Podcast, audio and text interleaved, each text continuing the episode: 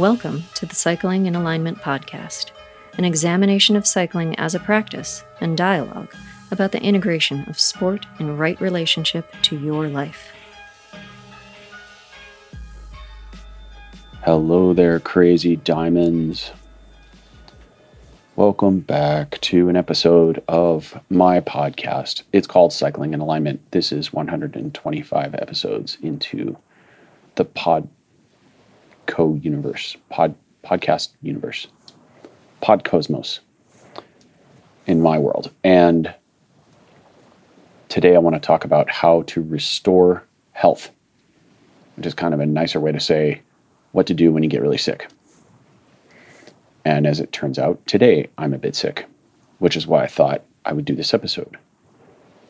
I've had a few clients recently have some challenges with their health. I'm talking about things like flus and colds, COVID, or maybe illness of a, an undiagnosed variety or origin. Idiopathic, as they say in the medical world. So I'm going to give you some basic concepts about how to think about being sick. These are really important. And then we'll talk about exposure factors, that is, things that can get you sick. We'll also talk about you getting sick as a result of exposure, as a result of your own immune system being compromised.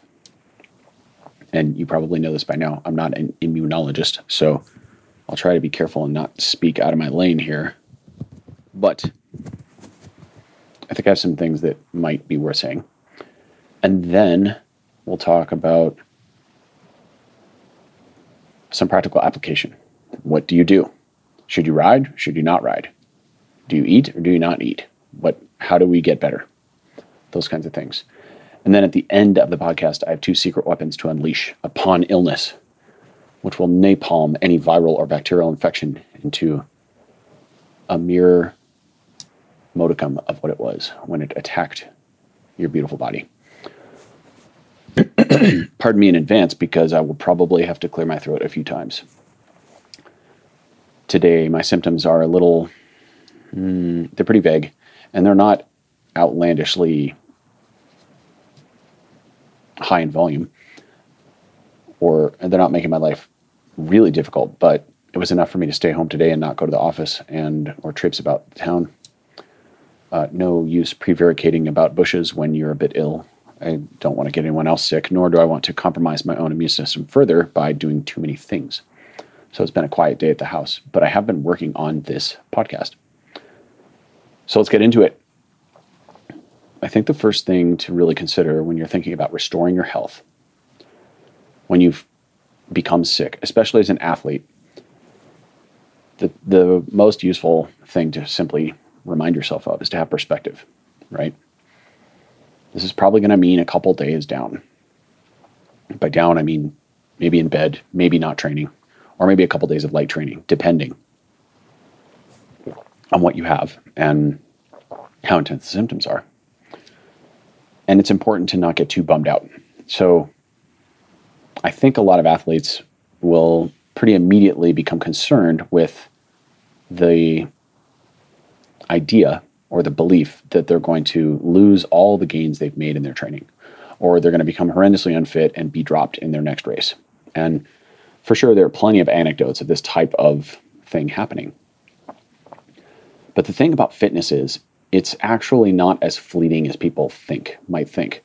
Uh, we can read all these articles, these doom scrolling articles about how you spend this many weeks building up fitness and you get this much CTL and then it plummets instantly and then you suck in two weeks you lose three months of fitness. And I'm here to tell you that is incorrect. You don't lose months of fitness in days. That's not how the body works. Now, what I will say is the primary confounding variable in this type of outcome or colloquialism, not colloquialism, anecdote. I don't like that word either. Anecdote implies something that's untrustworthy. I'm not sure what the word I'm looking for at the moment is, but I don't like this type of N of one. We'll say it that way. Because when you have, for example, three months of solid training under your belt, and then you get sick for eight days and you're off the bike, and then it takes you another three days to get going. So, 11 days after this illness, the onset of this illness, you go out and you go hard. And of course, what do we do? Go straight to some 30 minute threshold or stomp up a climb or do intervals. And it is entirely possible, and in my experience, quite likely, that simply what's happening is you have a fair amount of innate fitness. It's just not being expressed at that moment, right? There's a difference between expression of fitness in any given moment and owning or cultivating fitness, which has long term presence. So understand that those are not the two same things. And cycling in particular is a sport of momentum in the sense that when the fitter you get, the more you have to sharpen the blade going into a race. That is, when you maintain or when you accumulate a lot of fitness through a lot of training, through months of training, or maybe even years, then it becomes more critical that you run into the event with a little work in your legs. That is, just enough work to get things loosened up, but not so much that you're carrying fatigue. This is the art of the taper, effectively. And there are many tapers that happen all the time.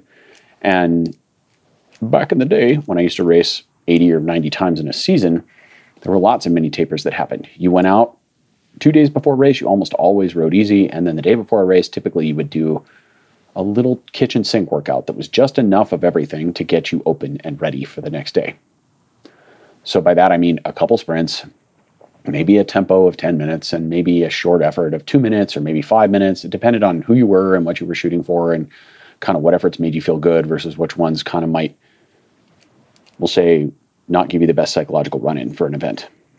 Right? So this happens all the time. And even with these tune ups, it may take a week or two of regular training before your fitness can fully express itself.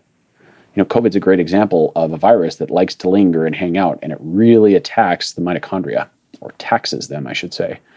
I mean, again, I'm not a virologist, so I don't know exactly how the mechanism of COVID works. We've all read about cytokine storms and those types of things, but I can tell you one thing for sure mitochondria really get hit hard when you get COVID, and it takes a while for them to bounce back sometimes. This is the unpredictability of illness. And this is why we have to proceed with caution when we're coming back from illness, because you don't know really how a virus is going to hit you until you try to push it too soon. And I've done that a few times, and the cost can be quite large. I don't want to nocebo anybody, but definitely makes sense, in my experience, to be cautious when you're coming back from illness. This is mm, sound advice. So that I'm not giving you, I'm passing it on from people who have given it to me.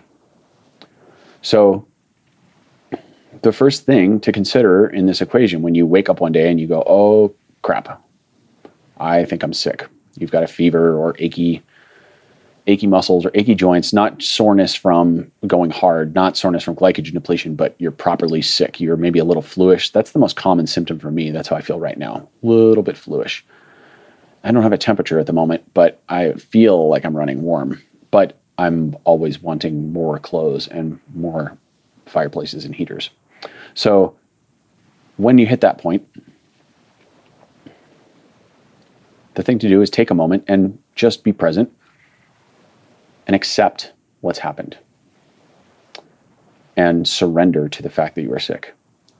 When we get angry or frustrated, this is really, uh, at the simplest level, it is the tenet of Buddhism, which says, or a tenet, that all suffering, the root of all suffering, is simply the gap between reality and expectation. This is this is quite useful, I think. So the expectation is that you were going to get up and go for your three hour ride and do your efforts or whatever you had planned for that day. But the reality is your body is battling an infection or your or your immune system is ramped up, which isn't necessarily the same thing as battling an infection for the record. But, or an infection, a vi- it could be a viral infection or bacterial infection, or some other type of infection, or some other type of stress. So, okay, I'm doing my best to keep my thoughts combobulated here because my brain powers probably aren't full. I'm not. I'm not running with a full deck today. Quite. Bear with me.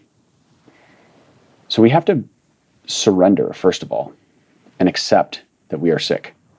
If you're angry and stressed out, then of course you're going to ramp up your cortisol levels and kind of be in sympathetic mode. And if you're stressed out about this belief that you're going to miss all your fitness is going to go flying off into the cosmos, well, that's going to be pretty miserable. And in my years on this planet, in my three and a half decades in the sport, I've learned that when I'm sick, it's really, for me, it's my body hitting the brakes for me. And that message, that action comes with a message. So, most of the time, sickness is really our body tapping us out. We have done too much, probably too much yang, probably too much doing, too many workouts, too much work, too much email, too much whatever, picking the kids up from soccer. Don't get me wrong, I'm not saying you shouldn't pick up your kids from soccer. Um, they probably need to come home with you. But when we do too much, eventually things break down. This is natural law when we swing out of balance, we have consequences. So, illness, most of the time, is that consequence. It's your body putting the brakes on and making you rest. It literally ramps up your immune system to the point where you feel like crap and you want to sleep all the time or can't really move. So, what I'm suggesting is we surrender to that experience and we maybe reflect on how we got there. What did we do to get ourselves in this hole? That's one side of the sickness equation. The other is exposure factors. And there is, of course, a relationship between exposure and becoming ill. So, to give a thought experiment to this, imagine that you were perfectly healthy and your immune system was running at some outstanding percentage, perhaps 96% of peak efficiency. And this is a ridiculous thought experiment, by the way. I tend to come up with these. You walk up to a person, a friend of yours who has strep throat, and you lick their tongue repeatedly and stick your tongue in their mouth. You make out with them. Now, I don't recommend this practice, but if you did that, the chances of you getting strep would be quite high. It's contagious, right? So, exposure has a relationship to our illness. Even if your immune system is quite strong, a lot of exposure might still result in you becoming ill. However, the stronger our immune system is, the better we are at fending off said foreign invaders. And the less exposure we have, the better we are at fending off foreign invaders. That's all based on germ theory. Now, I'm not going to say the word vaccine here, but I will say that Louis Pasteur, the guy who came up with germ theory, later renounced it oh, I probably just opened a can of worms, and said it was all about the terrain. So this is exactly what I'm talking about. I'm talking about terrain versus exposure. And my understanding of Louis Pasteur's life and history is that he eventually came to the conclusion that terrain was more important than exposure. So, what does he mean? He means that the health of your body is more important than you killing viruses or killing bacteria with soaps and antibiotics and mm, OCD behavior and this type of thinking. So I'll I'll leave that one where it is because it's a whole giant hornet's nest, no doubt. So, but independent of that, I think it's it's really important to consider this weight of independent of any conversations about Louis, it's important to consider the weight of the exposure versus the strength of the immune system. And how do we prevent ourselves from getting sick? Well, what can you control?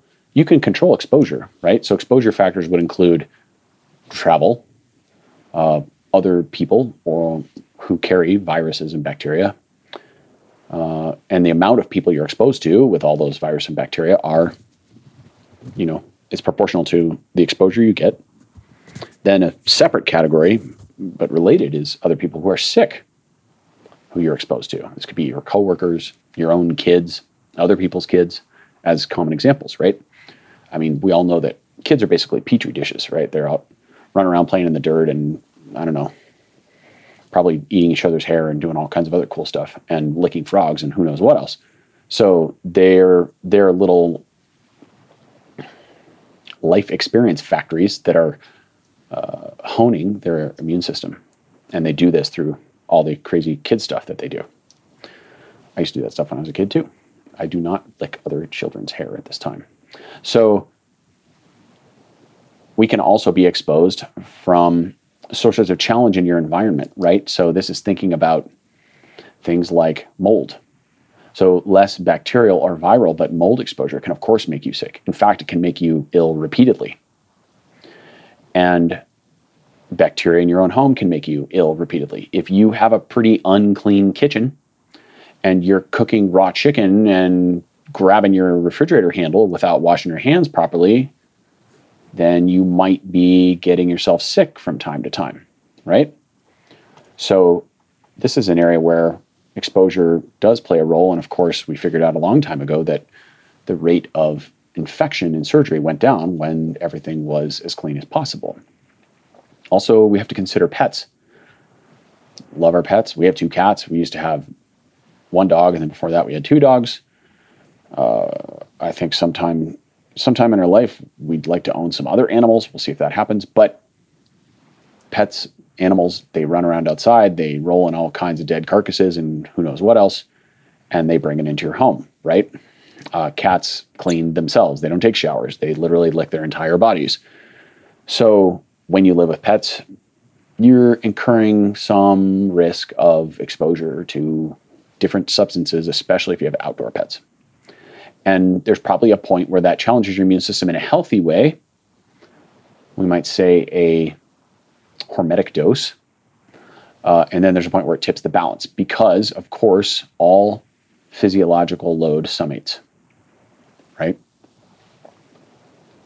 But before we move past exposure factors, I want to point out one really important nuance for cyclists. This is critical, and I'm pretty convinced that more cyclists are subject to this than we might think. Uh, you have to keep your equipment clean. You've heard my podcast probably with Don Powell about how he washes his shorts on hot. And in case you didn't hear it, he's a he makes shorts. He's my friend who runs Panache Cyclewear.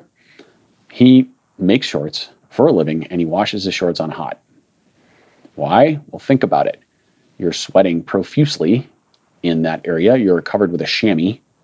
You've got lots of sweat glands. You've also got, uh, not to be indelicate, but your butthole's down there and you're sweating. And so on a hot day, we get a lot of sweat that pools there. We don't have an evaporative cooling effect that works real well when you're sitting on a chamois with a um, on a saddle, right? Like there are a lot of areas of your jersey that will stay dry in all but the most extreme heat conditions, like your shoulders, for example, the front of your shoulders, because you have so much evaporative cooling that the even if you're sweating like crazy, normally it doesn't really have a chance to collect there. The exception being if you're in a really, really humid environment and the water vapor just can't go anywhere. But I live in Colorado. So, you know, here especially, like we don't, we, even a person who sweats a lot doesn't get really sweaty because it just goes away so fast. So, these are things to think about. And the other place I think that mold can accumulate is in your water bottles. And you've probably, maybe you've seen my video on Keego bottles. I think these are brilliant, not only because they're moldable titanium and they don't make your water taste like plastic, but also because the valves are the simplest, most easy to clean valves on the market that I found by a significant margin. And I don't think I really talked about that in my video I did about them, but these bottles are amazing. There are a few caveats to them. You can go check out the video if you want. It's on my YouTube channel. But the point I'm getting at is we have to clean the bite valves of our bottles regularly. We are literally we are literally making the perfect conditions for mold to grow. We're putting sugary water in there, we're sipping it all day through a complex system of canals and channels and plasticky and silicone and other bits. And then we let it sit there and we come in from a ride. And the last thing we want to do is clean a water bottle. So we sit on the couch or eat a turkey sandwich or whatever we're doing. Hopefully, you're not drinking a protein shake with a bunch of soy isolate in it because you know how I feel about processed foods. So have some real food for recovery. What kind of protein shake should you have? Um, a sandwich. So that's my two cents. Not a popular opinion, perhaps, but we have to clean out these these valves really well. You have to scrub them. You can't just wash the soap through them. You have to scrub them. And when we don't do this, and I'm going to beat up on CamelBak for a minute, their valves work really well, and they are the worst to clean, and they are the best at trapping mold. Uh, it'll take you easy three or four weeks in the summer uh, to gain to start growing, cultivating some sort of petri dish in your CamelBak bottle bite valve. And when you take them apart, there's like 15 little parts that go flying down the sink and whatever. So I think they work well, but they're high maintenance to clean. The Keego bottles are my first pick for multiple reasons, but the bite valve is one of them because I don't want to drink tiny amounts of mold every time I take a sip from my bottle. This is obviously not ideal. What I'm saying is, if you think you have mold in your home, if you think you have mold in your bottles, this needs to be a top priority. This can impact your long term health significantly. It's a huge problem for some people. And it's kind of like EMFs. Probably a good percentage of the world walks through this planet not really having too much sensitivity to EMF, and it's not a big deal. But for some subset of the population, now how much, how what percentage, we have no idea. But some subset of, pop, of the population that is probably more than 1% and probably less than 20 as a guess is really sensitive to EMFs. And when you get on the really sensitive spectrum, it can disrupt your organ health, your sleep, et cetera, et cetera. So you hear these stories all the time about how people turn off their router for the first time at night and they sleep well for the first time in seven years or whatever. These, these are real stories, right? And you hear them over and over again. The same thing can happen with mold. If you have ongoing illness in your home, sorry, in your, your world, your life, and there's any possibility you have mold in your house, or you know you have mold in your house, you absolutely have to deal with that. And I know that's not great news for someone who maybe knows that they have mold in their bathroom or in their walls or whatever, because it's expensive and not an easy problem to solve. But this has to be a priority because the chances of it compromising your health are extremely high, in my understanding. So, look for mold. That's that's my takeaway there. I'll just mention briefly again with a disclaimer that I'm not a virologist that we can have bacterial or viral infections in when we're thinking about things like whatever. You might call it a common cold or you might call it a flu. But the reality is these infections can take different forms. And one thing I think that is pretty interesting that not a lot of people perhaps know is that antibiotics in the US are commonly prescribed for many illnesses, and antibiotics do nothing against a virus. Nothing. Now, if you want to get even weirder about it, there are even some people who believe that a virus is technically not alive, so you can't actually kill it. That's a far more advanced discussion and beyond my expertise, although I think it's interesting. But antibiotics literally means uh, biotic means life, anti means against. So antibiotics means kills life. So understand first that when you take antibiotics, you are killing life. And this is a case of some poison will be better for the host than if you let the infection run rampant. And there are definitely cases where that is so. And if you have a, a, a really bad infection somewhere in your body, antibiotics can save your life. However, the flip side, of course, is the overprescription of antibiotics, and in particular for people who have a viral, we'll say, infection or explosion, and they take antibiotics. This makes no sense. Again, I'm not a doctor, not a virologist, but this makes no sense whatsoever. Now, to add to the subplot, sometimes bacterial and viral infections can be coupled. That is, you get one and then another one flares up. So, generally speaking, if you have stuff coming out of your lungs, you're coughing things out of your lungs, phlegm and mucus, and it has lots of different colors. It's dark. This is disgusting, so bear with me. We're talking brown, red, black, that kind of stuff. That's, there's a good chance you've got something bacterial going on. If that's not happening, there's a reasonable chance it's viral. But that's only one of many ways to dig into this. So, if you have to know, go find a doctor. A quick story to underline this point. During my six day adventures, at one point I crashed. Actually, I think it was at a World Cup in Denmark, if I remember correctly, in Copenhagen. And I went to see the med after the race. I was fine. Uh, it was just a minor tumble.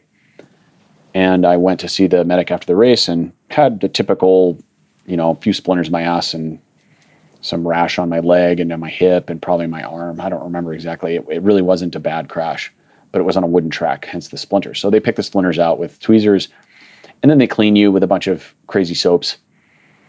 And then that guy started to put a bandage over me and I asked him, well, are we going to put some sort of something on there? And he said, like what? And I said, well, like an antibiotic cream.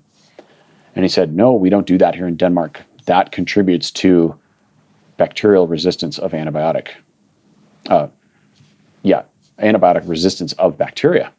And you don't need this for the scrapes you have. Now, to be clear, I wasn't, you know, my liver wasn't hanging out of the side of my torso or anything. It was just some very superficial wounds that sucked but weren't a big deal in the big in the big picture of things, just skin. But he informed me that they almost never use these creams for these types of crashes unless you've got an actual puncture wound. And he offered antibiotic resistance to bacteria or of bacteria as the primary reason. And I thought that was quite interesting because in almost every other country in the world that I've crashed in, which is quite a few, uh, they're quick to whip out the neosporin here in the US too. So, anyway, crazy Danish. So, now we can talk about the strength of the immune system, right? So, we talked about exposure factors, travel, other people who are sick, right? Uh, your pets uh, mold in your home. These are these are common exposure factors, and the more you're exposed to those factors, the more likely it is you'll get sick, because all stress summates. So one way to reduce your exposure is to avoid those things or to clean those things up in your life, right? But the other is to, and of course you can't always avoid those things. You're not going to give away your kids because they keep bringing home illness. The other is to ramp up the strength of your immune system or be as healthy as possible, right? A vital, robust life force will make you resistant to foreign invaders. It will make you hard to kill. That's what we want. We want to be durable and hard to kill. I don't want to live longer. I want to live healthier. I prefer to focus on health span, not lifespan. Important difference. So, strength of the immune system can be compromised by food allergies or sensitivities, which you may or may not be aware of. Keep in mind, some people blissfully bumble along in life thinking that they have no food sensitivities, but they've been drinking milk nearly every day of their entire life. So take a moment with me and just think is there a single food that you've had almost every day of your life? Milk might be one, wheat might be one for some people. Uh, if you grew up in Asia or live in Asia, white rice might be one, right? talking foods that you've eaten since you were a child, as long as you can remember, and you'd have to really struggle to think of days when you didn't eat it.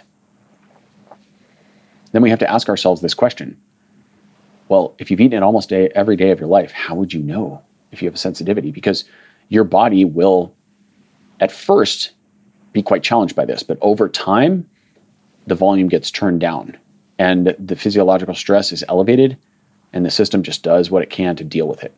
And it accepts this stress in your system, right? This is how the nervous system handles ongoing low level stressors. It just deals with them. It's kind of like getting on a bike that you love from the shop and getting on the saddle and going, oh, this saddle's not that comfortable. But man, it's carbon and it looks so cool. So I'm just going to ride it for a while. And then a couple weeks later, you're like, ah, it kind of hurts, but it's not that bad. And then a month later, you're like, yeah, whatever. I don't know, my junk only goes numb on four hour rides. Right. And before you know it, you've ridden it for three years. And then one day your unit doesn't work or your lady bits are torn to shreds or whatever. Forgive me. But this is how a human experience works. We we tolerate low levels of load. This is also how you can have a raging tooth infection and really have actually quite a few dental problems for a long time, and then all of a sudden it comes to a head, right? What happened in the year and a half before that? It, your tooth didn't just get infected in one night; it happened over months or years, probably. So, I invite you to ask that question of yourself: What food do I eat regularly that I've had nearly every day of my life? Coffee could be one of these too. If you start drinking coffee when you were whatever, 16, 18, 20, something like that, which is about when I did. I think I probably got on the coffee train around the age of 21. You know, started out with the uh, the like latte that was basically loaded up with sugar. It was pretty much coffee ice cream in a cup, and then I eventually graduated to to adult coffee. And now I have my my cortado a day, basically. Only usually it's not with milk because milk does challenge me. Anyway, so cinnamon and goat butter, in case you're wondering. I will invite you to ask that question of yourself. And then if you do find there is a food you've eaten almost every day of your life, maybe you want to let that go for a while and then come back to it and see what happens. Now, maybe it's perfectly fine. And if that's okay, then what happened? You didn't eat that food for three weeks of your life. Not the end of the world. You can eat other food. But you might find that it actually really challenges you and your physiological load goes down as a result of eliminating that food from your diet it's possible. Uh, other things that can compromise the strength of the immune system the system health of your lymphatics or your lymph glands. So, when we're thinking about lymph, we're thinking of it as a it's like a trash system, right? But lymph nodes are they're little receptacles all over your body. So we don't have a giant 60 gallon trash bin in our in our body. We have lots of little ones, at least in the lymph system. We have lots of little trash cans all over the house, and they need to be cleaned out constantly. But there's nothing they do on their own to clean. You have to do things to clean them. And the things you do are things like breathing or bouncing, even walking can do it, jogging can do it. Anything that's sort of oscillating in nature Cycling won't really do it. It'll help because you're breathing hard. So, yeah, it's. I mean, I've never seen science on this. I, I doubt there is any, to be honest. But cycling wouldn't be the best activity to clean your lymph, but it's probably not the worst either. Uh, someone who's riding, you know, 8, 10, 12 hours a week probably has better lymph health than someone who is sedentary for sure. The more you sit in one place, the more your lymph collects. This is why one reason why when you get off a plane, a long flight, a transcontinental flight, you end up with kinkles, right? Which can be averted somewhat by wearing wool compression socks. My recommendation for international travel every time. 97% of the time, it works every time. So, when we're talking about our lymph system, we have to actively keep it, we'll say, tidy. You got to sweep your doorstep. And breath work is a great way to do that. Uh, far infrared sun is a great way to do that. Uh, alternating heat and cold will do that. Walking will do it. Daily walking. I walk probably half hour just about every day. I would say I have for the last couple years at least. Uh, today will be a day I don't do that because I'm a little sick, so I will rest. But most days I'll do that. Tomorrow I'll hope to get out. And another thing that can strengthen or weaken your immune system is your tolerance of environmental conditions, right? So, how well do you tolerate heat, cold, wind, uh, dampness, dryness, right? And if I have to synopsize why I think I'm not feeling great today, it's probably a little bit of what would be called a cold wind invasion in Chinese medicine, traditional Chinese medicine, or TCM as it's abbreviated. Uh, full disclaimer, I'm not a doctor of TCM either, although I have studied it a bit and I'm familiar with some of the basic concepts. But the idea is pretty simple. Cold wind invasion will get you in the chest and the neck. And in particular, that happens when you're cycling in cold weather because, of course, your body is at a whatever degree angle. So the first thing to hit clean wind is your chest and your neck. So, rule number one for avoiding that type of outcome is to keep your neck and chest warm. Wear a, I really don't like this word, neck buff, neck gaiter. There's no good way to say it. Uh, I'm not sure why I have such an aversion to that word. Probably because I live in Boulder and we have the buffs here. And I'll just be honest, I am the least tribal person in the universe. And there's nothing like a frenzy of whipped up tribalism to get you to go to a football game. So, moving on. Uh, wear something to cover your neck. My first choice is natural materials, always. I opt for wool. Wool is my friend. It is by far my favorite apparel material in almost all instances. And but you can do what works for you, but you want to cover your neck and keep the cold air off your neck and the upper part of your chest, right where your sternum is. That's the key point. From there up to the Adam's apple. And this is important from a wind flow perspective on the bike so yesterday I did a ride of about, I don't know, 90 minutes on gravel and I thought I dressed appropriately. But apparently, the physiological stress of that ride combined with some other stuff was just enough to give me a little bit of a, an invasion of this cold wind, as we would say. So, my symptoms are a bit of a light cough, as you've heard, um, a sensation of achiness, kind of feel sort of feverish, uh, muscles are really sore, moving sore, and I'm slow moving. I'm kind of lumbering around the house, and if I sit one place for too long, my lower back kind of aches. My legs are pretty achy. Wouldn't even think about riding my bike right now. No chance. And I'll get to why I make that comment in a moment. so we we can think about the strength of our immune system really as a function of total physiological load right? The stronger you are, the more vital life force you have, the better you'll be at fending off infection or illness. This is everything. I mean, this is your total amount of sleep, how you navigate or negotiate stress, manage stress, your diet, how much crap food are you eating, whether you're eating for your metabolic type or someone else's metabolic type, uh, whether you are dogmatically fixated on a dietary belief system that actually doesn't serve you, whether that is keto, carnivore, veganism, vegetarianism, or standard American diet, or pick pick your flavor. The point is, if you're fixated on a diet that actually doesn't serve you and you keep eating it, that will lower your ability to handle stress significantly. That will that will add to your physiological load. And Paul has a cool concept here that he calls the four doctors.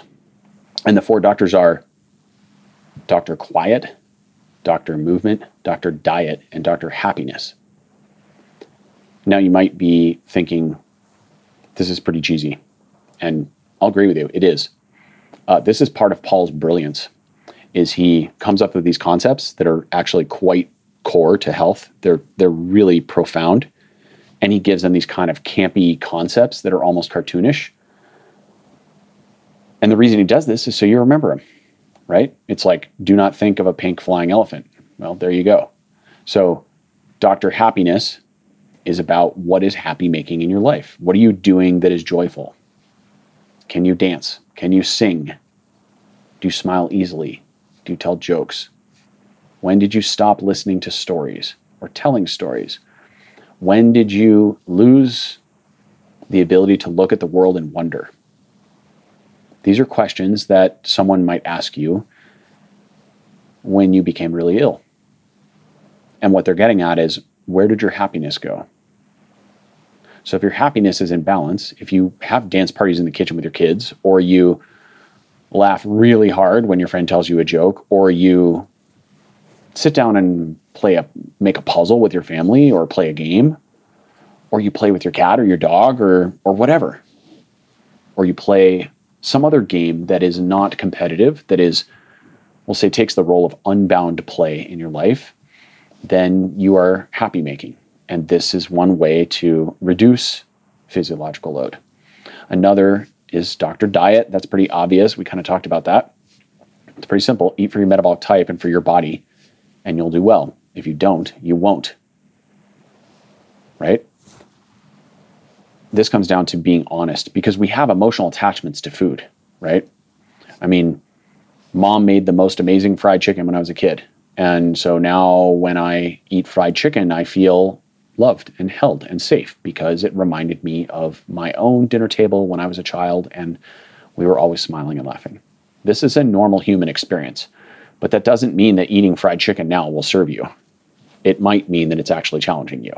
So we have to detach that experience of love from the experience of food. And that is challenging to do, but it can be done. And it, the first step is awareness.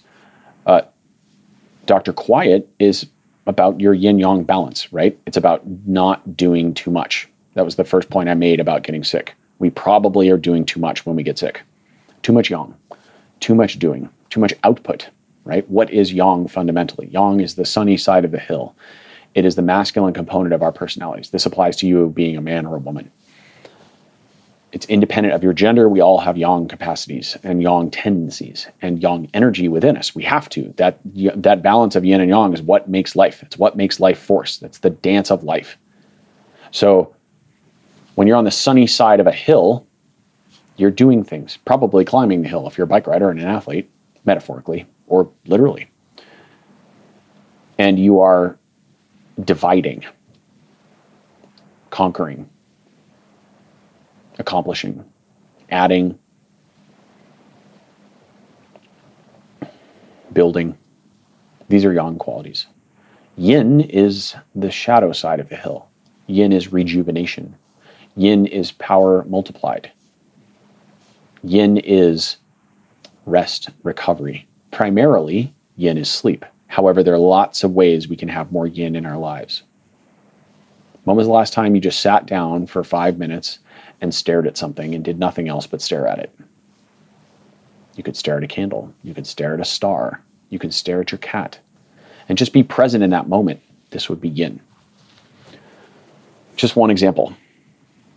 Uh, I do like to go outside at night and stare at stars for a while. It's quite powerful and a great way to prep you for sleep.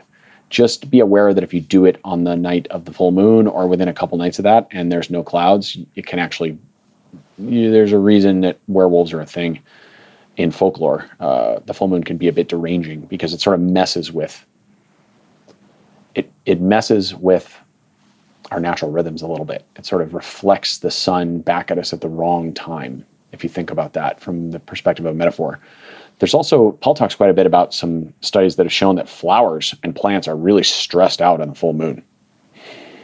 I cannot remember the name of the book he's referring to when he talks about this. I've not read it but it's an interesting idea. Uh, if you can't find that in your own spelunking and you really want to, message me and I'll dig up I'll dig it out of my notes and find it for you. So this would be yin. Uh, when we look at the archetypes of masculine and feminine, men are yang and men are fundamentally they divide power. They divide things and power, right? When you go out and do things, you're dividing your power. You're accomplishing something and it comes at a price. Then you go home and you sleep and you regenerate your battery, right? That is yin. Women are archetypally yin. Women are power multipliers. Think about it. When a woman grows a child, that she is literally multiplying herself into another person. Well, with the help of a man normally. So although he just gives a little tiny contribution and she gets to do all the hard work. Thank you, women. So this is this is the fundamental nature of men and women. Now we each have, of course, some of both qualities within us, and we must. And if they get too out of balance, then we crash. That is, if a woman becomes too yin and has no yang, then what is too yin? Yin is someone who is mushy. Their boundaries are mushy. They don't have any impetus. They don't have any drive. They don't have any will to accomplish. Right? Lay on the couch all day and surf Instagram and complain about stuff. That'd be a, an example of anyone who's too yin, not just a woman who's too yin, but anyone who's too yin. Uh, no boundaries. That would be a great way to say it. Yang is the opposite. It is someone who, when they take extreme in their yang, extreme posture in their yang livelihood or behavior, they are rigid and boundaried to an exceptional degree. And the end result would be, of course, you, you start to compromise your doctor happiness. That will bleed over into that because if you're rigid and boundaried, you're not going to be laughing much. But the real risk, the first priority or the first outcome of being too yang, you're smoked all the time. You're smashed. Right? Uh, the ultimate cultural icon for too much yang, David Goggins. David Goggins is yang cubed or to the power of 100. That's what that guy does. So when you want to smash yourself into oblivion and grind your bones into dust from doing so much work because you are programmed to believe that that is a good thing for some reason, then go knock yourself out. I will not be going along for the ride, nor will I pick up the pieces when you fall off the fence. You have been educated. This is correct. Uh, let's say, so I covered diet, quiet, happiness, movement. Well, Dr. Movement is also a doctor that must remain in balance in our lives. And too much movement, too much yang, not enough recovery, you're smoked. Now, I might have gotten myself a little bit in that equation this week. I trained not that much, but all physiological stress summates. Meaning, when we get sick, sometimes you could point to a single instance like, oh, my brother had COVID and he came over for dinner and then I got COVID. Okay, it seems pretty obvious that was your vector. But at other times we get sick and we're not really sure what went on. It wasn't a clear exposure pathway or instance, right? Food poisoning is like this. Sometimes you get food poisoning and you're scratching your day your your head for days. Sometimes you clearly know it was the whatever pasta carbonara. At other times, you can't really figure it out. It's like, what meal was that? I don't know, but I got I'm I'm I'm in the hurt locker today. That's sometimes the way these situations play out. However, the lower our life force and the higher our physical load, physiological load, the the more susceptible we are to those types of circumstances. Now, a little bit on heat, cold, wind, dampness, and dryness, right?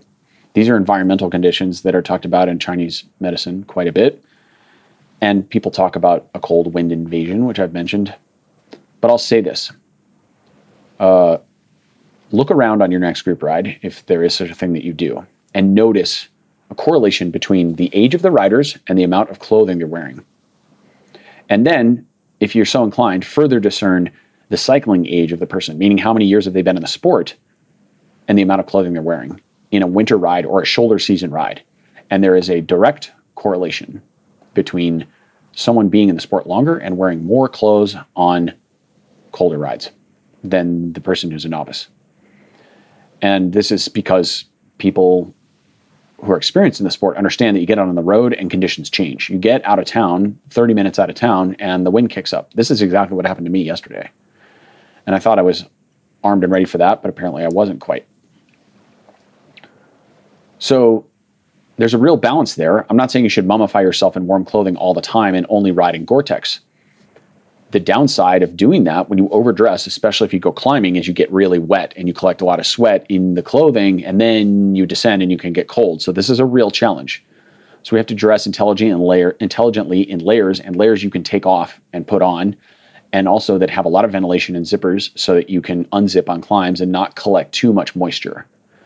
But the bottom line for me is it's really important to avoid cold wind on my chest. And what I want to explain that's important is I believe that repeated exposure can increase susceptibility to these types of infections or instances of illness. I'm 100% certain this is the case with me. My feet get cold quite a bit easier than my hands because when I was a junior, I used to wear gloves all the time, no problem. And I have good circulation, and generally, I'm a very warm person but I hated wearing shoe covers when I was a kid. I don't really have a good reason for it. I hated the way they felt on my shoes. I hated the way they looked on my shoes. Sometimes they'd rub my crank arm. I wanted to have my foot really close to the crank arm, blah, blah, blah. So I just hated shoe covers. Also, when I grew up, shoe covers were terrible. I'm going to let you guys know, you wouldn't know this now, all you people listening to this podcast, unless you're 55 or older or 51 or older. But when I was racing as a 15 year old, booties consisted of basically foam. They were made out of foam, stitched together with a zipper in the back. They were like a foam sock. They were terrible. They didn't really work. They were made out of foamy, rubbery stuff. It was kind of like a scuba material, but not that advanced even. And they were god awful. And then we had rain jackets that were literally just plastic, moldable plastic, zero ventilation, none whatsoever. So you raced in this rain jacket and you just within minutes you'd begin to overheat. It was like riding in a sauna. So, I mean, on a day where it was 33 degrees and sleeting and you had to get to the line, it was great. But any other conditions than that, it was an absolute train wreck. So, booties sucked, is what I'm saying. We don't have all these, we didn't have all these high tech wind resistant materials and stretchy materials in the right place and all that stuff that we have now. Booties can be much more elegant and easier to put on. In any case, I'm 100% certain that my feet have suffered from not wearing shoe covers during cold rides when I was younger, and now they get cold more, more quickly. They just don't have quite as good of a circulation. Now I'm working on reconditioning my feet, as many of you know, and spreading out my toes and making my feet wider and stronger. And I think they've gotten better in the last, I'll say, three years. The circulation has gotten better, but there's still some work to be done there. And I am also 100% certain that my chest is subject to cold wind and I can get a chest cold quite easily. It's happened to me multiple times where even a little screw up has led to me just getting a chest cold. And I think that's what's happened here. So, something to avoid. And in particular, when you're on a shoulder season ride and you're not quite sure how the, the weather might change on that day, I invite you to always bring a wind vest and a neck buff. That's the last time I'm going to say that a tubular neck cover so that you can uh, add that. Pardon me. If conditions get challenging or the wind kicks up or the clouds roll in, in Colorado, this is a real thing. You know, this, the sun is so strong here when the clouds roll in, it makes a huge difference, enormous difference in how cold or warm it feels. Uh, it feels like a 15 or 20 different temp- 20 degree temperature swing. Whereas on the East Coast or in other places of the country, we just it just doesn't quite work out that way. Some parts of California can be like that. California can be wicked cold. I've frozen there. That state can really kick your ass. She is she'll smack you around sometimes. Colorado does too. She likes to let you know who the boss is. And she is definitely running the show. So, what I'm saying is wear more clothes, a little bit more clothes be smart, dress in layers, wear a base layer, get good base layers. Preferably, I prefer wool base layers. I don't like synthetics next to my skin, except on the hottest of days, but I wear a base layer on almost every day. But I'm also at the point in my riding career journey, whatever you want to call it, voyage, where it's almost impossible for me to overheat. I'll say that again because it might be weird. It's impossible for me to overheat. I don't get too hot. Uh, when I was a younger rider, I would wilt in the heat and thrive in the snow. I could road race in the snow and do cyclocross in the snow, no problem. Out there in little lycra leg warmers, and I have pictures of me racing a cross race on my mountain bike in the snow, wearing a jersey and arm warmers. Good to go. But I don't do that now. I wear a lot more wool and Gore-Tex. Uh, wool on the inside, Gore-Tex on the outside. But I encourage you to dress in layers and investigate the world of undershirts. We have a lot of really good technology out there. One of my favorite brands is called Brynje, which is from Norway. They make merino mesh base layers that have a little bit of poly in them to help move sweat, but the mesh also helps move sweat quickly. And I use these quite frequently. Uh, they're great. I'll use them for cross country skiing, riding in the winter, etc. Lots of good merino products out there. We want to use something that has some sort of texture and mesh in it when you're using wool because Wool doesn't breathe quite as well as poly, but it doesn't stink as much, and it's a natural fiber, so you just feel better. It's like saying Mojo Dojo Casa House. Sorry, you guys are just going to have to deal with my Barbie jokes in the short term. It's just the way it is. I apologize. Okay, let's get into some practical stuff. Keeping in mind that really your nervous system interprets your environment, it interprets your physiological load, and it responds to load that reminds us that sometimes when you're sick, it's really your nervous system pumping the brakes because you did too much. As my wife says, overdo and overget. Love that expression. It's just beautifully simple. So, first thing we can discuss is the simple one to eat or not to eat. I have a lot of clients who ask me, should I should I eat when I'm sick? There's a lot of discussion around this. I think ultimately it comes down to your intuition. When you're sick, some people do better by just sleeping. And it depends on what kind of illness we're talking about, right? If you're thrown up or on the toilet all day, then you're probably not eating. When you do eat, you should eat very gentle foods. I would offer that white rice and perhaps bananas are a good way to start when you're just getting food back in your system. You want things that are very easy to digest, very bland, not spicy, not fatty. So if you are having diarrhea or you're vomiting, that's the way to go when you're ready for it. Also, white rice tends to kind of slow the train down in my experience. So that can be a thing that works. But if you've got something like what I have today, which is a bit of flu like symptoms, or you've got COVID, or you've got a really bad head cold, or maybe you've got some sort of bronchitis or something, you really have to use your judgment and decide if you're going to eat or sleep. And of course, you can do some of both. It doesn't have to be an extreme, but these, it's not a, I don't want to give you a false dichotomy. But sometimes I think people are rejuvenated more by just sleeping and resting, and other people are rejuvenated by eating. I am definitely on the eating side of things. When I'm sick, I'm actually eating quite a bit. Uh, and I'm definitely adhering to my primal pattern eating type, which is I'm a fast oxidizer protein type, which means basically I do really well on heavy meats and fatty cuts of meat, uh, heavier, healthier oils, um, fattier foods, healthy fatty foods like avocados, for example. It's not a license for me to eat French fries, and I feel like crap when I eat fried food, so I avoid that. I'm talking about, yeah, things like avocados, uh, raw goat cheese, uh, full fat goat yogurt, sheep yogurt, kefirs. I avoid cow dairy in general these things work well for me. And if my blood sugar gets too low when I'm sick, I just, the bottom falls out and I really hit rock bottom. And then I have to sleep. So if I hit that point, I went too far. I didn't eat enough. That's my own experience. I would suggest that you have to really try it every time you get sick. Every time you get sick is, of course, a little different, but you might find that your energy levels really get better if you eat. And if that's the case, then it's really important for you to eat certain types of foods uh, recommendations I can offer are this is the worst time to eat sugar. Sorry. I know when we're sick, we're usually feeling sorry for ourselves and we want comfort food, and that might be sugar, cookies or pies or whatever, but it's the worst time to eat sugar. Your system's already challenged, and sugar. I did a bit of research on this and the old search engines to look for some evidence that sugar challenges the immune system. And hey, guess what? It was shocking. I found opinions on both sides. There are people who say that sugar doesn't challenge the immune system, and then there are lots that say that do. And they're all double blind, published, reviewed, peer reviewed studies. what do we do? Well, we consult our own internal sugarometer and we use common sense. And we understand that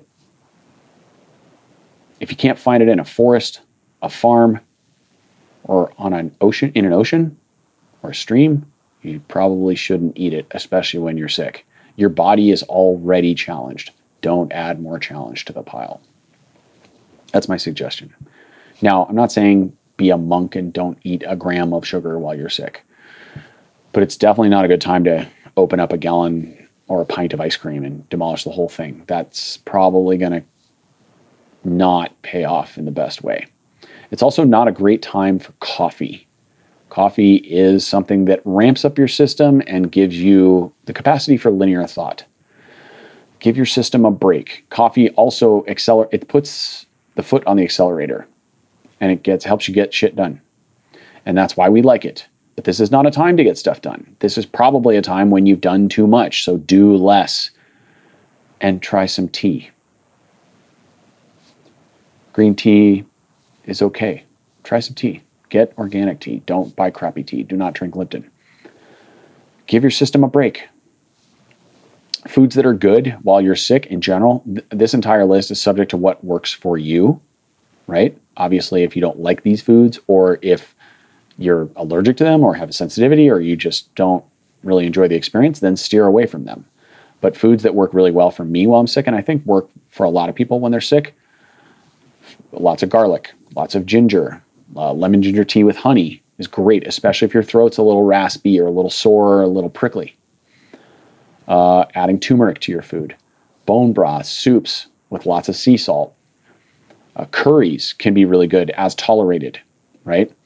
If you have weak stomach chi, meaning you feel like when you're eating food, it's just not, it's sort of sitting there like a lump and it's not really going anywhere, and your digestion isn't great, it's sort of slow and sluggish, you might need a little fire in there. And that's where something like a curry could work well, potentially.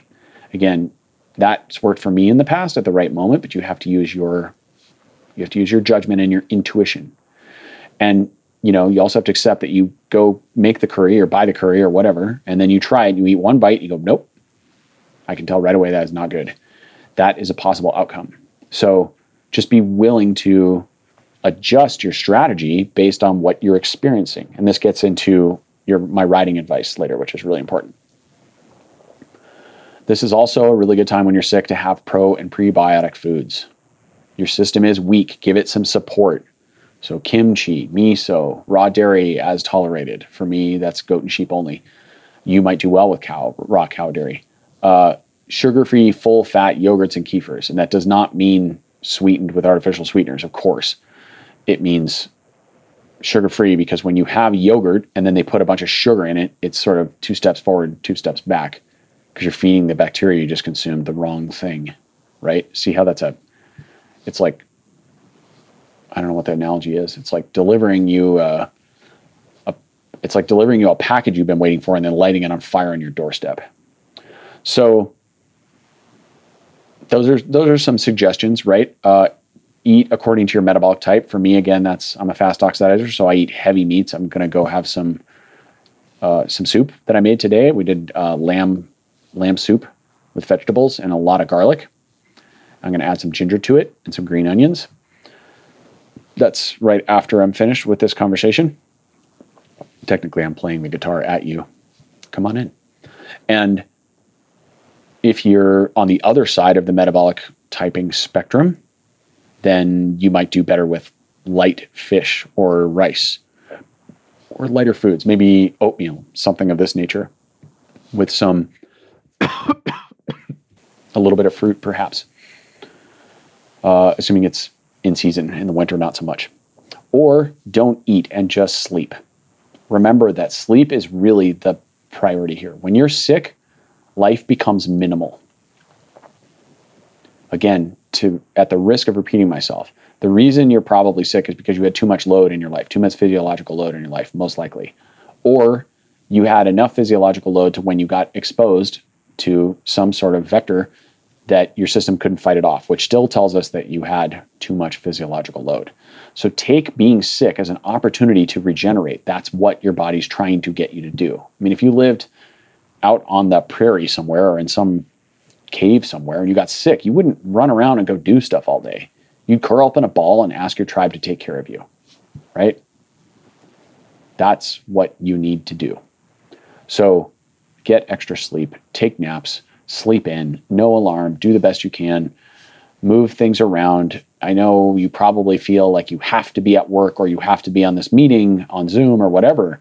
And maybe you do, but people understand. I mean, remember what we just all went through the last four years. Like, if you tell someone you're really sick, they usually will be quite accommodating for that and just get some rest. Most of the time, the world will not stop rotating if you miss a meeting on Zoom. So try to keep it in perspective. Also, the same is true for a bike ride. So, the last section on this is recommendations on riding. People ask all the time, what do I do? What how do I handle this as, as a person who wants to not lose fitness? Okay, I'm sick. I realize this. This sucks. I'm went through the five stages of grief or whatever it is. I've, I went through anger and denial and all those, and then I realize, all right, I'm sick. So I'm just gonna have to chill out for a couple days and do the best I can with this. But my symptoms are kind of this and that. How do I figure out A, should I ride? B, when do I ride? And here I can offer some guidance on that with the caveat that you ultimately have to consult your own internal experience. Remember my philosophy that no matter how much knowledge, wisdom, and understanding I've accumulated in my 51 years in this world, even if I multiply that times a million, I can never have the experience or be more expert in the experience of you being you than you are. That is your authentic domain. That is your absolute domain of expertise. No one can take that from you. You know what it's like to be you. So, and when you know something's really wrong, balls to bones, don't do it. When you know it's right and you're lighting up like a Christmas tree, go get it. There's infinite flavors in between those two points of wrong balls to bones and lit up like a Christmas tree, yes. The experience part comes in teasing those out, and they are infinitely useful and will guide every decision you make in your life, even something as trivial as what color t shirt do I put on today? Potentially, if that's your practice. So, here's my suggestion. At any given moment, rate your health 1 to 100. Pretty simple. Just ask the question where am I on this scale of 1 to 100? 100 being absolutely perfect, robust health, and outstanding, shining, laughing, giggling, energetic life force. One being near death. Where are you? At this moment right now, I'm at 54. Just when I when I pose that question, it's as simple as what is the first number that comes to my mind? This might seem really random to you, but when you practice this type of intuitive internal examination, after a while it becomes really easy. Uh, it's not that dissimilar to the game of how many watts am I making? You should all be doing this, by the way. Occasionally, you should be riding along and think, how many watts am I making? And then look down and see how close you are 242, 194, 761. So that's a really powerful game. It helps you hmm, disconnect yourself from the nipple of the power meter. So ask yourself what your health is. Rate your health on a 1 to 100. And remember that if you're a 38 today and you go for a ride, you're probably going to be a 12 tomorrow. Here's my general guidelines rate your health, rate your energy 0 to 100 or 1 to 100. If you're between 0 and 33, do not ride just go for maybe an easy walk with your mouth closed. That is breathing through your nose. If you can't breathe through your nose, turn around because you're too clogged up or it's too stressful to your system. Walking in the cold is okay. Dress really warm. Protect your neck and your head. Overdress. Do not go out if it's windy. If it's windy, stay in the house. We don't practice Qigong in the wind either. It will really deplete your energy. So, walking in the cold can be okay. Walking in the heat can be okay. Again, you have to use your judgment. If you're really averse to the heat and it's smoking hot out and you're sick, then stay inside, especially if the instance of illness was brought about in hot conditions. If you're between a 33 and a 66, we'll say, that's the yellow zone. Proceed with caution, right? So you can go for a ride, but here are some parameters. Only consider a ride if your symptoms are above the neck, meaning something like a runny nose and a headache or sneezing, right? Do not ride if you have a fever, if you are throwing up, you have diarrhea, or you have other symptoms below the neck, including painful or swollen lymph nodes in the armpit, neck, or groin, a recent onset cough, especially a heavy cough, now, there's a caveat there. If it's a lingering cough and you've been to the doctor, etc., then there's a point when you have to make a choice to start riding even with a cough. But that's sort of the the lingering cough of a couple weeks, right? If you have body aches, really big body aches or sore joints, don't ride. This is a virus attacking your connective tissue, and the chances of things going well are slim. We have to look at riding as basically it's a risk reward calculation based on the information you have. And the choice in this scenario is 100% dictated by feeling. You have to determine whether you're going to ride based on your sensations of health or not health. And you have to make this decision not from a place of fear. I'll get to that in a second.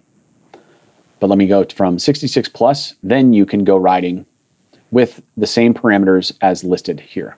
So the idea is if you're 33 to 66 or 66 to 100, you may choose to ride. However, only consider a ride if symptoms are above the neck.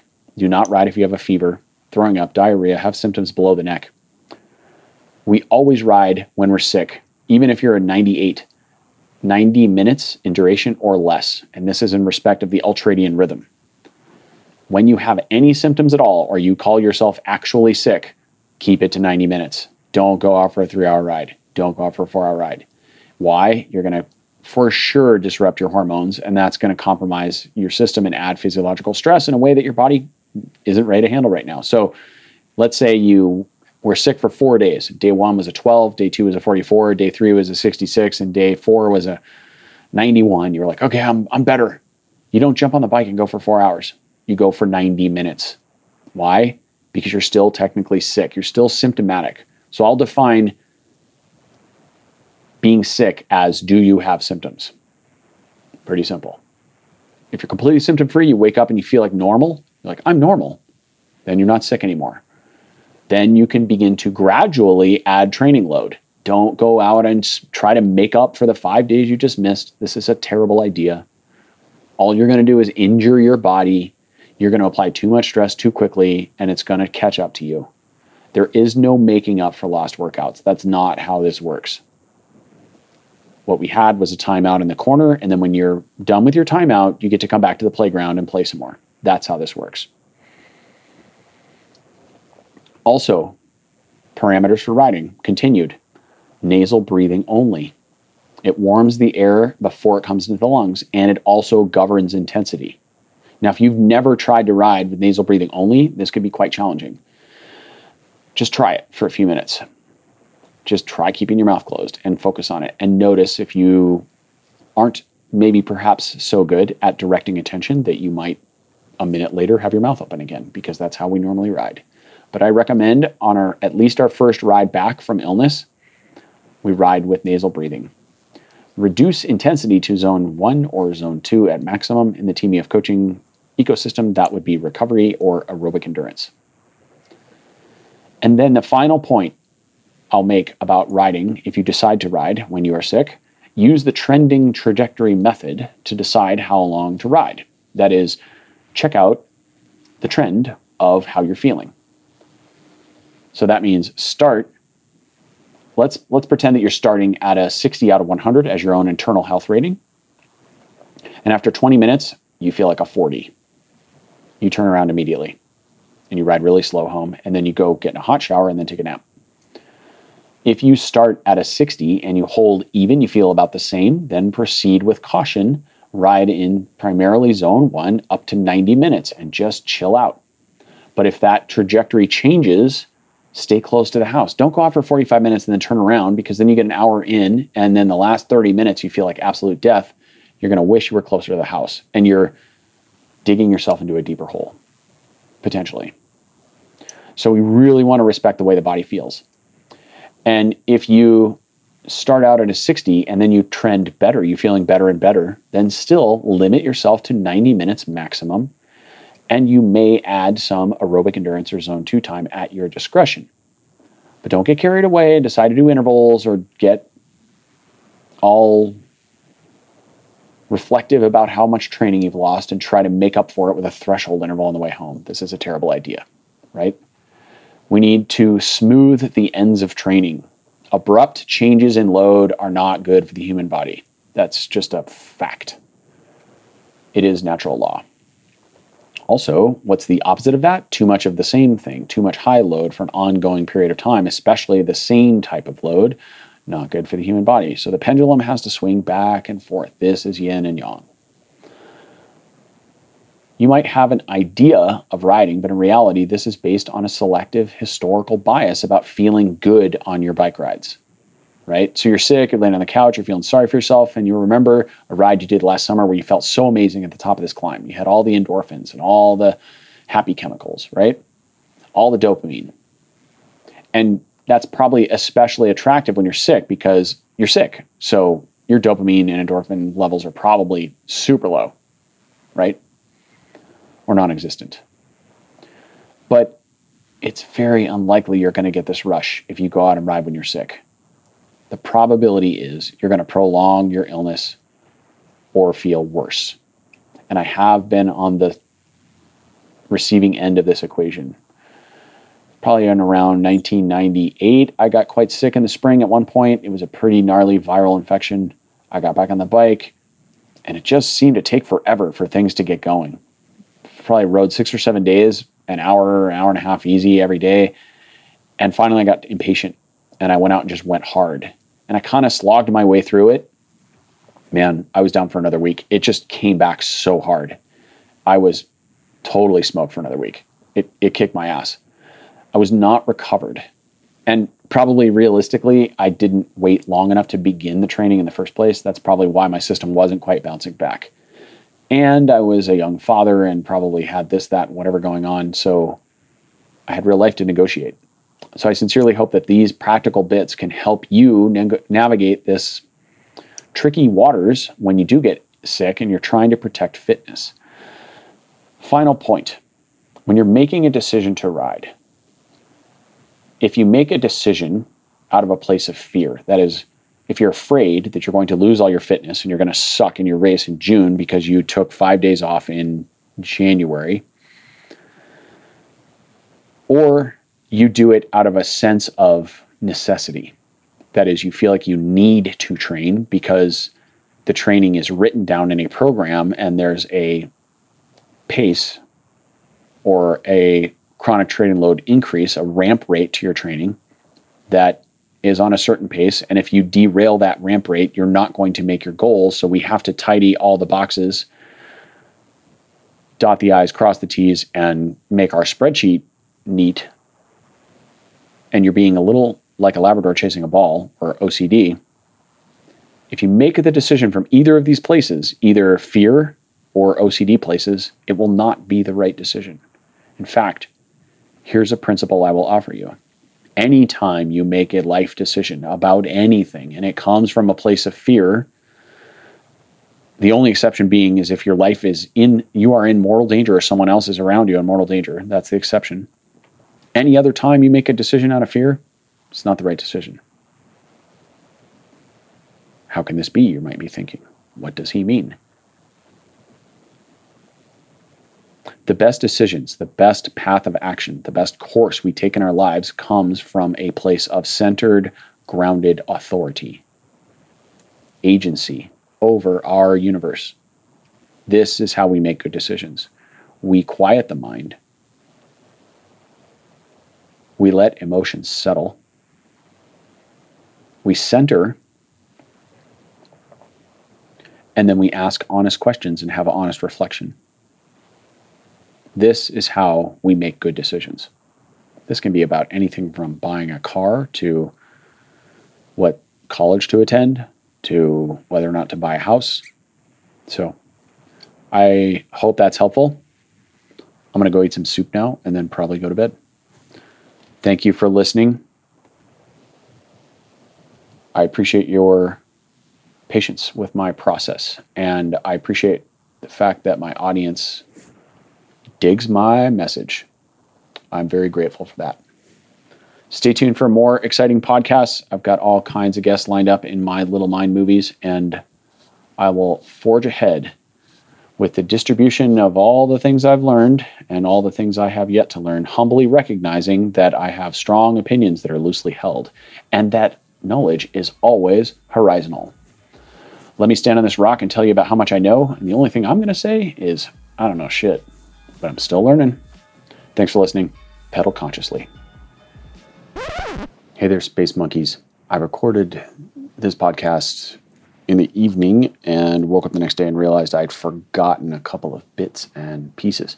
So, two addendums for today's episode. One is I meant to unpack a little more about strengthening the immune system and doing so using exposure to heat and cold. And I'm pretty sure most of my audience will know who Wim Hof is, but we've got to bring him up as an example.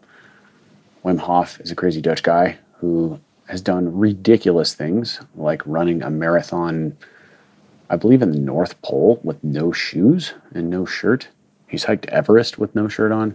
He also intentionally injected endotoxins into his body to prove to a group of scientists that he could control his immune system.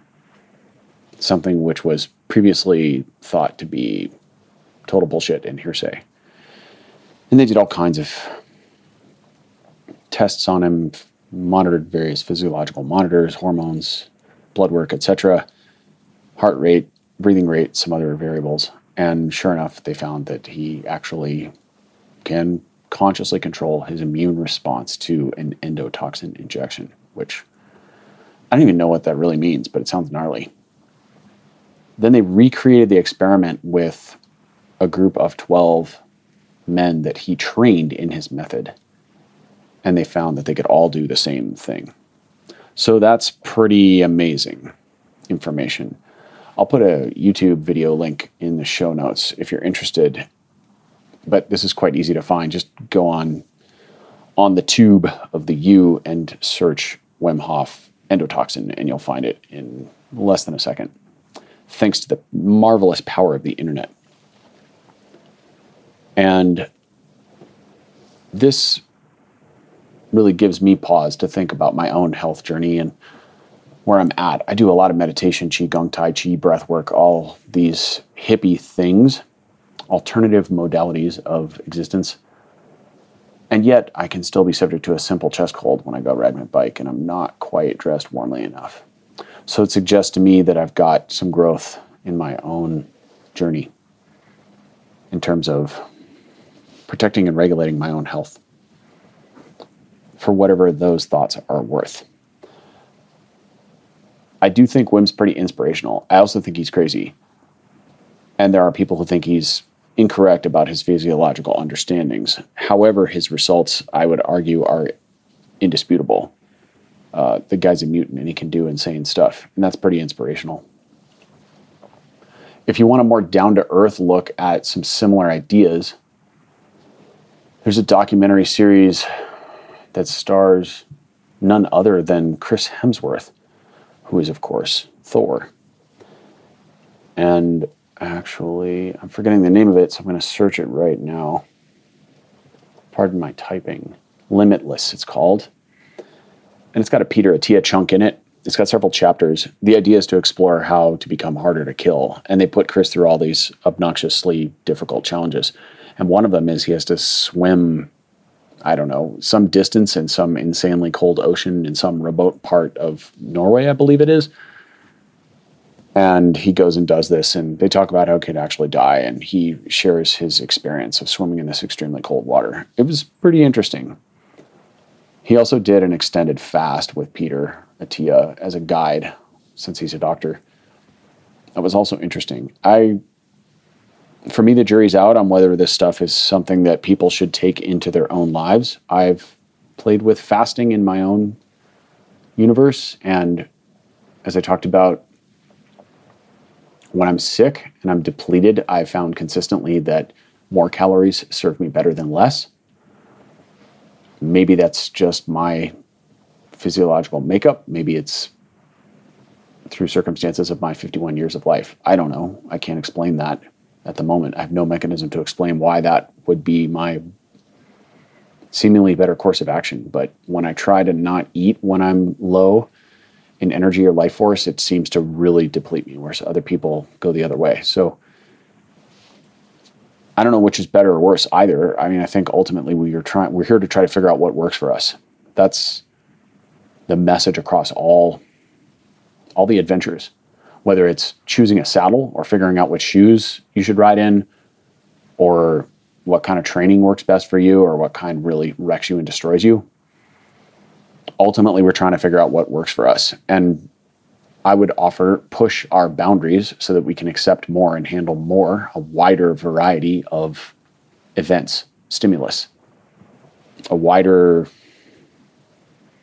spectrum of things that can happen to us in our life and we we bounce back. We're okay right? That's sort of what we're getting at when we try to make ourselves harder to kill.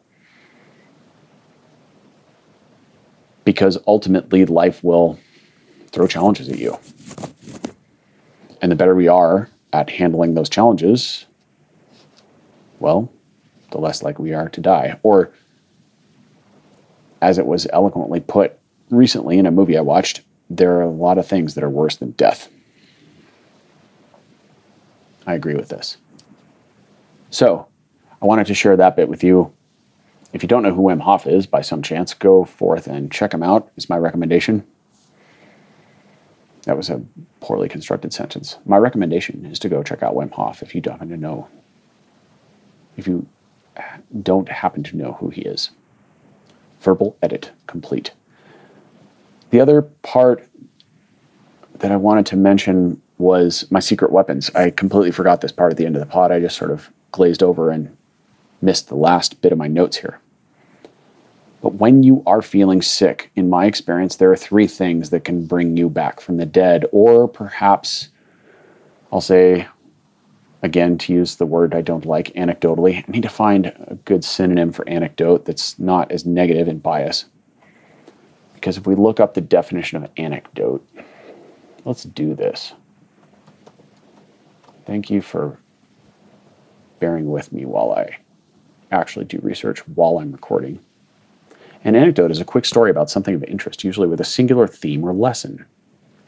This is on Grammarly. Anecdotes are no different than stories told among friends, but when they're used in literature, they can accomplish more than merely passing the time. This is a terrible definition. Well, according to Grammarly, an anecdote is a simply a story that is short and self contained. That's interesting. That's not the definition that I had been given recently. Okay, so maybe an anecdote is an acceptable word. Here's another definition on Merriam Webster usually a short narrative of interesting, amusing, or biographical incident. I stand corrected someone recently had mentioned the definition of anecdote as being more along the lines of a source that is not trustworthy, a source of information that needs validation or lacks validation, rather, and is not trustworthy, as though it was slightly slanderous or not necessarily slanderous, but maybe nefarious, maybe just inaccurate, maybe baseless. We'll say it that way. And that does not appear to be the definition according to the almighty authority of Merriam Webster. What an interesting journey we're on. Okay, so, okay, one more Cambridge. Yeah, here's Cambridge. This backs it up. A short, often funny story about, especially about something one has done. Okay, great. So here's my anecdotes, my short stories about me getting better when I was sick. Uh, when I had COVID, which I had, I believe, twice, although I only tested positive for it once, but I'm pretty damn sure I had it twice because the symptoms were identical and unique to these illness experiences. Now, I will acknowledge that it's possible that that is all made up in my mind movies.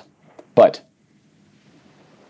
it took me a while to figure out in the first round of, we'll say, COVID, probably about a week in, I was I was still pretty flattened. Uh, severe headache, blowing my nose like an absolute maniac, like an insane snot factory. Just ridiculous, mind blowing amounts of snot coming out of my head. It was pretty disgusting and also annoying.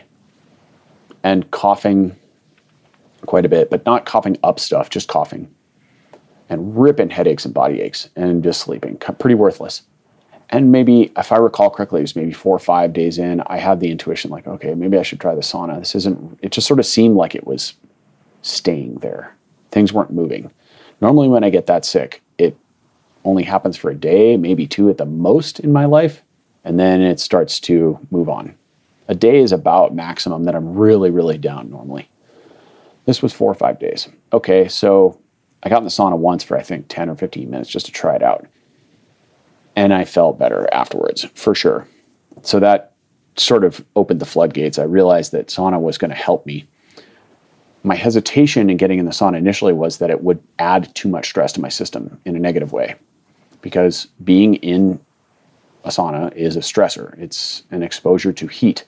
The question is whether that stressor elicits, elicits a positive response from your body or a negative response. And of course, some of that is contingent on total, total physiological stress, and probably most relevantly in the case of sauna, how effectively you hydrate before, during, and after, right? I think hydration is a whole other topic. Probably could do an entire podcast on hydration at some point. However, I discovered that sauna helped me, and I've used it aggressively since then when I've been sick. And I, for me, unquestionably, sauna is a secret weapon. It helps me turn turn the corner. By the way, last night I did use a form of heat therapy, so that's my next secret weapon. Dr. Singha's mustard bath. You can find this stuff on Amazon. Uh, just put in Dr. Singha's. Singha's is S I N G A H S. And it is a it has mustard seed in it and a blend of essential oils, and it's a powder, and you add it to your bath. And then you run a very hot bath. And this is what I used last night. And my experience with Dr. Singha's, especially, I've done this a few times when I've sort of had kind of a nebulous illness, I'll say, that was not fully sick, but definitely not healthy, somewhere in the 50s or 60s in my own self assessed 0 to 100 health rating. And it was just sort of lingering a little bit, like for a day or two. Like sick enough to where I didn't really want to ride or felt like riding would be risky because it might flare it up. I think what Dr. Singha's does, again, full disclaimer, not a doctor, don't play one on the internet, and I'm not a virologist, but this is my estimation, is that it basically spikes your fever. And when it does this, that helps you battle whatever you're going to battle, whether that's a virus or a bacteria. Somehow, raised internal temperature helps you battle these microorganisms or viral organisms, viral particles. And that's a thing. This is why your body creates a fever. So when you're sick, until the point where you think you actually might be in mortal danger, you never, ever, ever reduce a fever. This is battling illness 101. It doesn't matter how uncomfortable you are. Like, I should have said this at the beginning of the pod, honestly. But being sick is about being uncomfortable. That's part of acceptance of the fact that you're sick. Your body is making you uncomfortable on purpose to force you to rest. So, do not take things that dull your symptoms. Things like fever reducers, things like pain medications, pain reducers, right? Tylenol and aspirin and things like this, unless you are, of course, in real danger of dying or brain damage. Obviously, there's a point where your fever gets, your body can take you out trying to battle this virus, right? That's where you're in the box. But this is a fever, I think, of over 103, maybe. Again, not a doctor, so don't quote me on that number. If you get to that point, you need to have some medical intervention. But that's quite rare, in my understanding. So your body doesn't produce a fever in response to an organism because it's stressed. It it produces a fever. This is a different way to look at it. And probably doctors are rolling their eyes at me right now or getting pissed off or pushing stop. That's okay.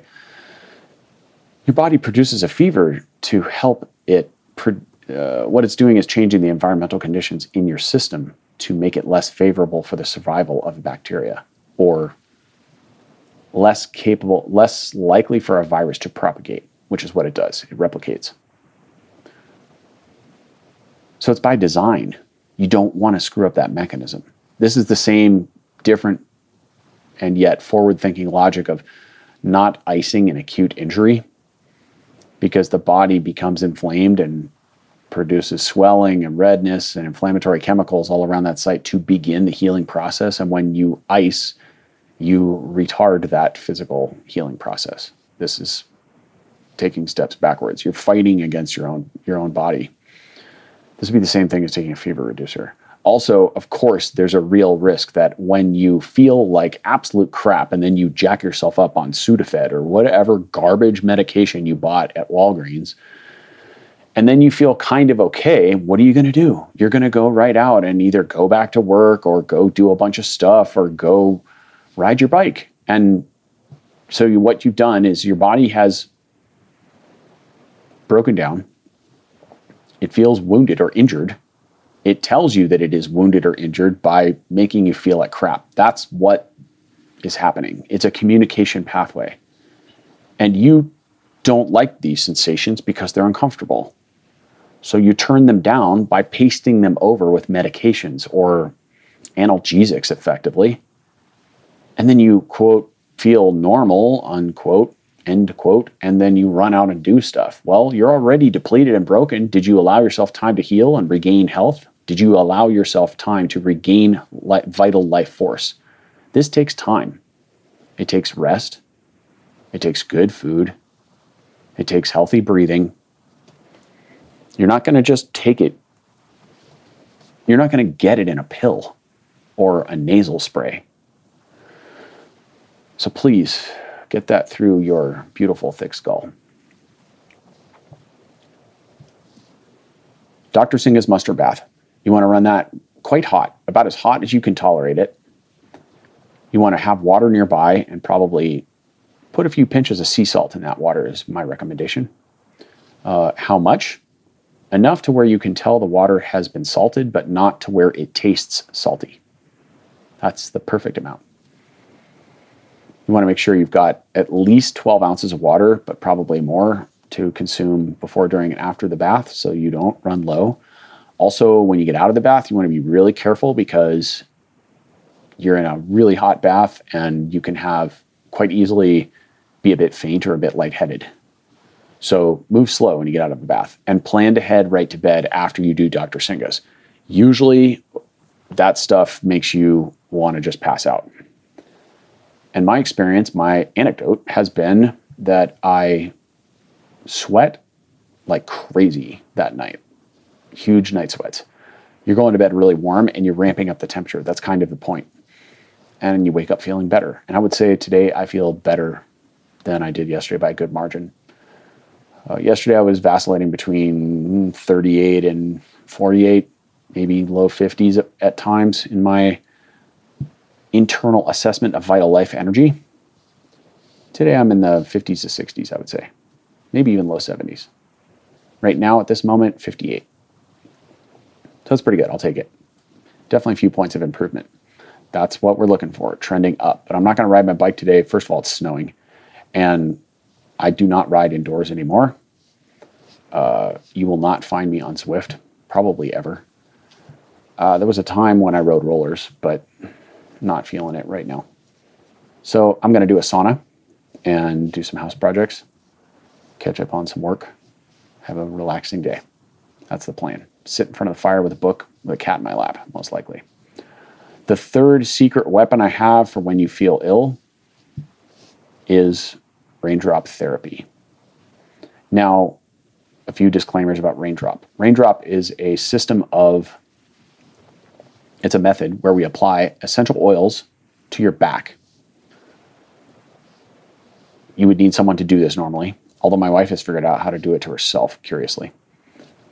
And you would rub the oils in order on your back. And then, if you go with the full protocol, you put a wet, hot towel on your back afterwards. And this helps drive the oils through your skin into your spine, into your lungs, etc. And then you go to bed. And this can be quite this can be quite an intense experience because you've got oils like thyme and oregano, essential oils on your back with a hot towel. So the sensations can be quite intense. Now, the first thing to disclaim about raindrop therapy is it is, I believe there are nine essential oils you use. Some of these oils are extremely potent, like no joke. Uh, oil of oregano, for example, if you even get one drop of that on your eye, you will scorch your eyeball tissue. You can burn your skin with oil of oregano, essential oils. So you need to be cautious about how you use them. And you want to do it with a carrier oil. So first you put a carrier oil down. Any good raindrop therapy will ex, uh, will explain this. Uh, the carrier oil can normally could be like olive oil or coconut oil. It just dilutes the oils a little bit and protects the skin a touch from the oils, but still allows them to penetrate. So you you can make the search engines and look up raindrop therapy. One possible solution would be from oh, I'm forgetting the name of it now. Sorry. Bear with me. More research online while I do the podcast. Raindrop. I got to look this up. Oh, it's uh, Young Living Essential Oils, which is sort of the multi level marketing of essential oils in terms of a company. And I think they, well, I won't comment on the quality of their products. There's been a bit of controversy. I think they've also made some corrections. I just did comment. Sorry, I'm talking in circles.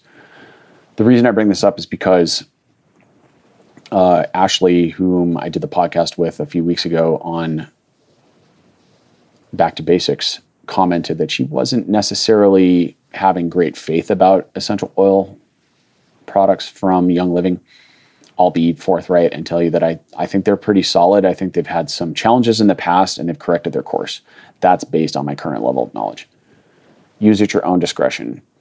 Uh, you could also get essential oils from any other company. If you want the absolute highest quality oils on the market, in my opinion, go to Dr. Nick's Essential Oil Wizardry. I don't know if he has a raindrop kit there. I don't think he does specifically, but you can order all the, the oils that you would want for a raindrop kit from Dr. Nick. That stuff I 100% vouch behind. His products are excellent. That guy's the real deal. If you want to go with a slightly easier solution, a little more box set, you can probably buy a raindrop kit from Young Living. And I think that'll do you a lot of good. So, again, you want to use a carrier oil. You don't have to use hot towels, although it is probably a little more effective. And if you're really sick and you're having a lot of lung challenges, I think this can be a really good solution. Just again, use caution with some of the oils. Don't get oregano on your hands and then wipe your eyes or your genitals or any other sensitive area. It will annihilate you. Uh, oregano oil is the real deal, and some of those other oils are quite potent. So, that said, they are powerful antibacterials, antivirals, antifungals. So they're they're powerful tools we can use if we use them in the right way. You just have to do it in the in the right bit. These are secret weapon nuclear bombs that I recommend for you if you are feeling sick and you're having trouble getting out of your own way, or you've got an ongoing illness that just seems to linger. Then we got to come back to our basics, right? Clean water, proper breathing pattern, exposure to sunlight, especially morning sun, with as much skin as you can get grounding, touch the earth with your naked feet. Far infrared sauna, an awesome choice. Dr. Singha's is like a secret weapon for evening bounce back from illness feeling, and raindrops, same kind of deal. They're both essential oil based. Those are some of the things I can offer. Also, of course, all the, the things you already know. Don't eat a ton of processed packaged foods. Don't eat a ton of sugar. Stop drinking alcohol. I don't think I mentioned that earlier, I did mention sugar and coffee, but alcohol, obviously, when you're sick, this is not the time to drink alcohol. Occasionally, get people to think, "Oh, I've got a really bad chest cold. I'll just nuke myself with vodka, and it'll kill the the bacteria." I think this is wishful thinking, man. I I think you're adding stress on top of stress on top of stress. I do not recommend this tactic. That's what I got. I hope those addendums were useful for you. Thank you again for listening pedal consciously gratitude. Epilogue. I want to share a few brief thoughts about the inception of cycling and alignment. The purpose of this podcast is for me to get three and a half decades of hard fought lessons out of my skull.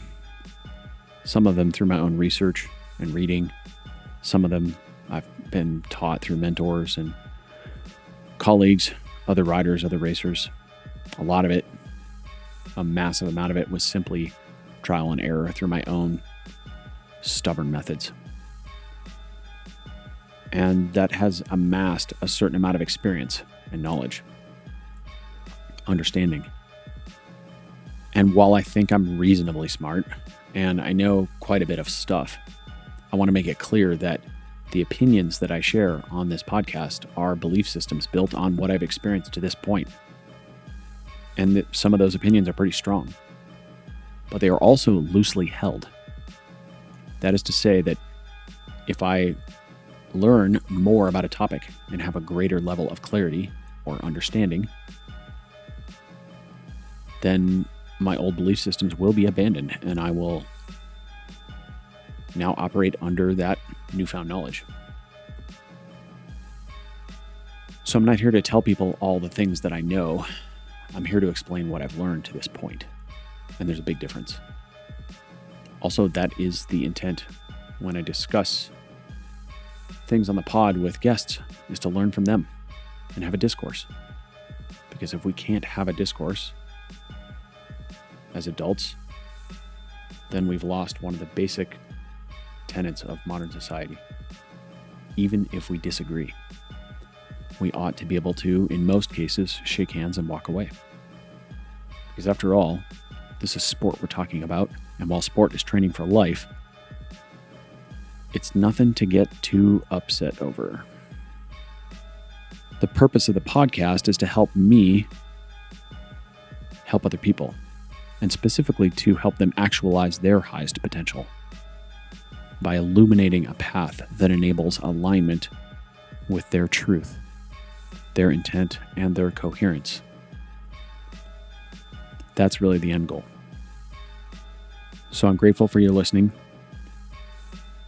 My intent is also not, to be clear, to gain an audience or become popular or gain social status in any way. I don't care about that stuff. That said, if you feel an episode that you have heard will help someone you know, please share it with them. That helps us reach the end goal, which is to help more people. Thank you for listening. I'm grateful for your time and attention. Blessings.